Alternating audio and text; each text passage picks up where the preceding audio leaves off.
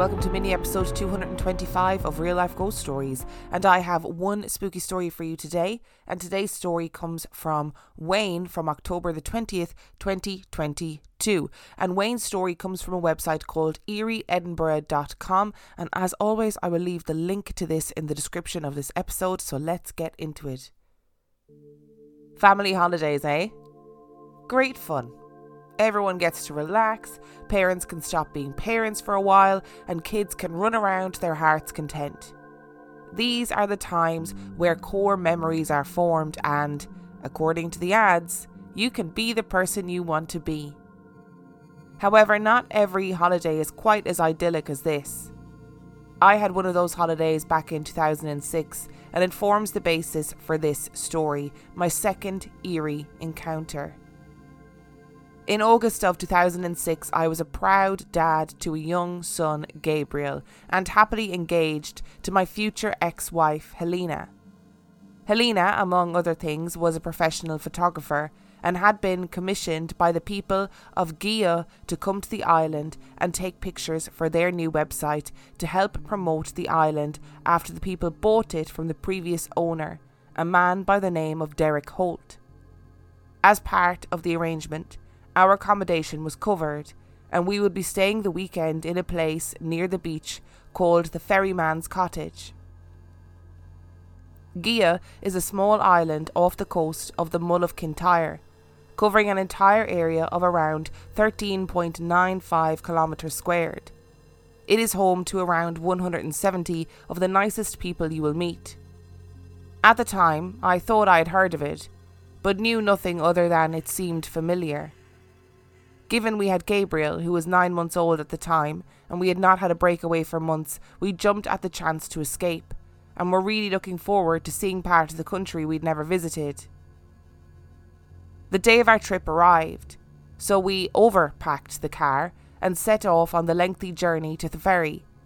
This was my first ferry trip as a grown up, and I got so excited I completely missed that there was a queue for the ferry and rocked right up to the front like an excited, daft puppy. The ferryman obviously took pity on me and decided it was okay, and so on we went. It didn't take long, only about 20 minutes.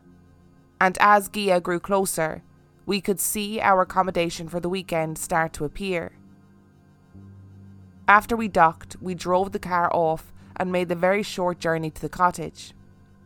The ferryman's cottage is charming but unremarkable, set in a fantastic location, literally a two minute walk from the beach. When we parked in the drive at the front of the cottage, we stopped to admire this little building that would be home for the next couple of nights. It was a good size, with two upstairs bedrooms, an upstairs toilet, and the kitchen and living room on the ground floor. The staircase is in the centre of the house as you walk in. The cottage has self contained gardens, so we let Gabriel out for a quick crawl on the grass while we stretched our legs and had a quick look around outside. Soon it was time to unpack the car and make some lunch, my job, while Helena took care of Gabriel. So I naturally looked for the easiest meal possible soup. The kitchen, relatively small and narrow, had the sink on the right when you walked in, and the microwave towards the end with storage cupboards on the wall towards the back of the room. The kitchen had pretty basic amenities, but everything you'd need for a weekend away. I was washing up some pots in the sink, and to make space, I moved the toaster, which was to my left, further down the counter. After a minute or so of washing, I noticed out of the corner of my eye that the toaster had moved. Not a big, sudden, loud movement, but a slow slide across the counter. I'd guess two inches or so. Enough for me to see it and to hear it. I stopped what I was doing and moved for a closer look, thinking when I had moved it, it had somehow coiled the wires up and it was them releasing the tension that had caused the toaster to move the only rational explanation, right? There was no water underneath the toaster, so it couldn't have been sliding, and the wire looked fine, so I was left a little confused, but still sure that it had to be down to tension in the wire. Given I had found the reason for the toaster moving, I decided it wasn't worth mentioning to Helena, as I didn't want to freak her out. but I did notice that there was a definite atmosphere in the cottage, not evil or anything dramatic like that, but uncomfortable is perhaps the best way to put it. We'd been up since the wee small hours as the drive was a long one and it was time for my nap, so I went up to the main bedroom, which was to the left at the top of the stairs. The bathroom was directly ahead and one of those old fashioned bathrooms with a half wood and half frosted glass door. The second bedroom to the right of the bathroom had an old wooden cot in it that we thought would be ideal for Gabriel, and the decor throughout the house, although pleasant enough, felt like it was stuck in a previous time. Although the bedroom was comfortable, I couldn't settle or sleep, and decided to get up and go back down the stairs half expecting to see a terrified Helena waiting outside by the car, ready to go as she had had enough of the place. However, all was fine. But Helena did ask what I was looking for when she had gone to the bathroom, as she had seen me slowly and deliberately walk past the bathroom door from the main bedroom into the spare bedroom. I hadn't, though. Again, I didn't want to freak her out. We were on an island with nowhere else to go if we left. So I just made some excuse about being restless. As the day drew closer to bedtime, for some reason we both decided to talk about where we were going to sleep. Not about which side of the bed we'd sleep on or how comfy Gabriel would be in the cot, but whether or not we'd sleep in the bedroom or we'd all sleep in the living room where the TV was. Basically, we were both trying to avoid going upstairs without actually saying we were trying to avoid going upstairs. Given the TV was in the living room, we decided it was best to sleep in there. We both went up to strip the bed and set up camp on the floor, with Gabriel next to us. If one of us needed the toilet without discussing why, the other would stand at the bottom of the stairs and wait for them to come out. Gabriel at the time was crawling everywhere, it was only a month or so later that he started walking, so we didn't want him going upstairs and potentially hurting himself. So we decided, as we do, to create a barricade at the bottom of the stairs to stop him from going up. This consisted of the coffee table on its side, the parcel shelf from the car, and lots of big pillows to help bulk it up. Hadrian would have been proud of the wall that we built. We both felt odd there, but wanted to keep it together long enough not to freak the other out. Anyway, we managed to sleep, well, as much as Gabriel would let us, and the next day set about taking pictures of the island, the local hotel, its beaches, and some of the older buildings to help build the website. Unfortunately, the weather was pretty dire. Big grey clouds filled the sky, and the lighting was terrible. But she was there to do a job and did the best she could under difficult circumstances. We'd heard that the next day's weather would be better, so decided we would wait until then to take pictures of the ferryman's cottage and stocked up on supplies for the night, which passed without incident. The next day came, and we started tidying the place up and packing the car so Helena could take her pictures. While we were getting the place ready, the sudden realization hit us. Where is Gabriel? Panic set in. We checked the living room, the kitchen, the gardens, and the car, and he wasn't there. The only place he could be was upstairs, but if that was the case, then why was the barricade we had made completely untouched, and why didn't either of us notice him going up? I moved the coffee table out of the way and ran upstairs to find him in the main bedroom, happy as Larry and completely fine.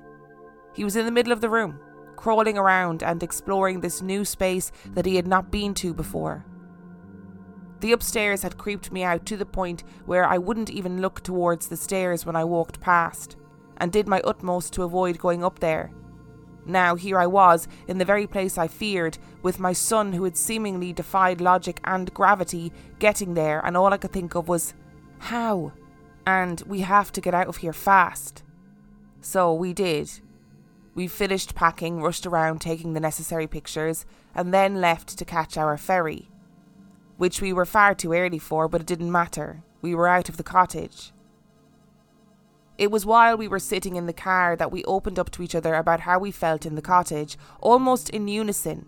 We both blurted out something along the lines of, Oh, thank God that's over. I told Helena about the toaster moving, and she told me about the shadow passing the bathroom. While these were individual experiences, we both shared the feeling that there was something not right in that place. After a week or so, Helena uploaded her pictures to my crappy old PC and we had a look through them. Given the weather conditions, unfortunately, not many of them were of use for the website, so you can imagine her disappointment while scrolling through them. However, when it came to the ferryman's cottage pictures, they were much better. Except for two.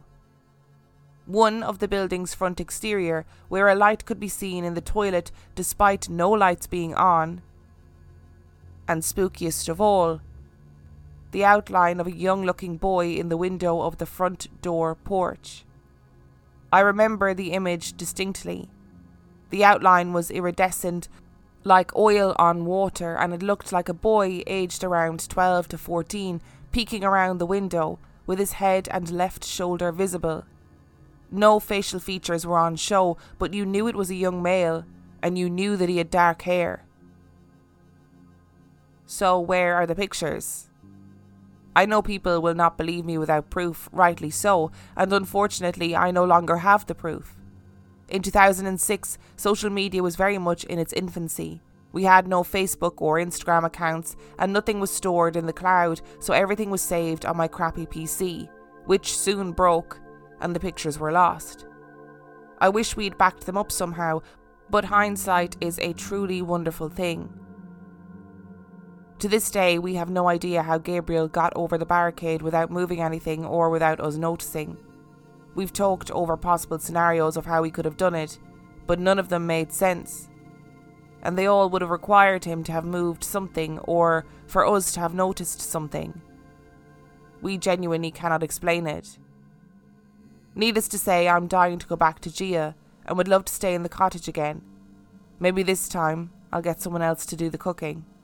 Before we go any further, there's two things that I want to say. Firstly, it is very likely that I pronounced that entirely wrong. Uh, thank you to Wayne for putting a, a phonetic pronunciation of is it Gia, Gia, Gia, Gia? But I would imagine that I potentially still got it wrong. Gia. Anyway, uh, also would like to apologise for the pronunciation of Helena because actually I think often it's Helena in the UK, and whereas in Ireland, a lot of the time, at least where I'm from, it's Helena. So I'm sorry if it is Helena and not Helena. But I didn't realise until about three quarters of the way through that I was like, oh, I wonder if it's Helena or Helena. And it's probably Helena, so I apologise. And also, just to say, Eerie Edinburgh is a great website. I was uh, having a little scout around on it, and there's loads of great spooky stories. If you're visiting Edinburgh and you want to have like a spooky time while you're there, this is the website to go to. It is really good. The link will be in the description of this episode. Make sure that you go and check it out. And I am a little bit obsessed with island life. I think small island life is really fascinating to me. I think there's such a beauty in that wilderness, in that isolation, and in that small knit community. There's also, I'd imagine, a lot of loneliness and deprivation and various other things that happen on, on when you're living on a small island. But I, I just find it really fascinating. I really do. What I also find fascinating is uh, how did Gabriel get up the stairs? Please explain that to me. Unless he is the angel Gabriel and grew wings and flew up those stairs. So we're assuming, right, that something moved Gabriel up the stairs? But like when objects go missing and they appear in other rooms, etc., like did Gabriel crawl into a portal and come out in the room upstairs? Like, did he just whoosh into into nothing and come out in the room upstairs? Or if you had come out at the opportune moment, would you have seen Gabriel being carried up those stairs by an invisible entity? Which one is it? I would absolutely love to know the history of that cottage on that island. I am desperate to know. And I would highly recommend anybody who's listening to look up this island. It's G I G H A and it's on the west coast of Scotland and the pictures like the Google images are absolutely amazing. But considering you got that picture of the little boy, it makes me wonder did something happen to a little boy on the property? Did a little boy die on the property? Because the moving of the toaster is it I mean that's pretty mischievous, isn't it? Like you move something out of the way and then you turn and it's moved just a, just a small bit. But I understand trying to rationalize it by saying the wires obviously got taut and then they stretched out and so the toaster moved, right? I do love these stories where it turns out that two people were having similar experiences but didn't want to say anything because didn't want to freak the other person out. That always makes me go, "Oh, how did you feel in that moment afterwards when you were like, "Oh my god, these things happened to both of us. And there obviously was just like a negative energy in the house or a feeling in the house that was making you both incredibly uncomfortable. And I do wonder if Helena slash Helena was asking, What were you looking for when I was in the bathroom? Because she was thinking, Please, please, dear God, let that have been Wayne. Please let that have been Wayne, because if that's not Wayne, then I don't know what to do with this. Thank you so much to Wayne for sending in your story. Make sure that you go and check out eerieedinburgh.com. The link to that website will be in the description of this episode, and I would highly recommend it. If you've got a story that you would like to send in, you can send it to real life ghost stories podcast at gmail.com. You can also check out the website real life ghost stories podcast.com. And if you are desperate for some extra content, you can sign up to Patreon. That is patreon.com forward slash real life ghost stories, where for $5 a month or $2 a month, you get access to heaps of extra content, as well as every single main and mini episode completely ad free. And on that note, I shall see you next time.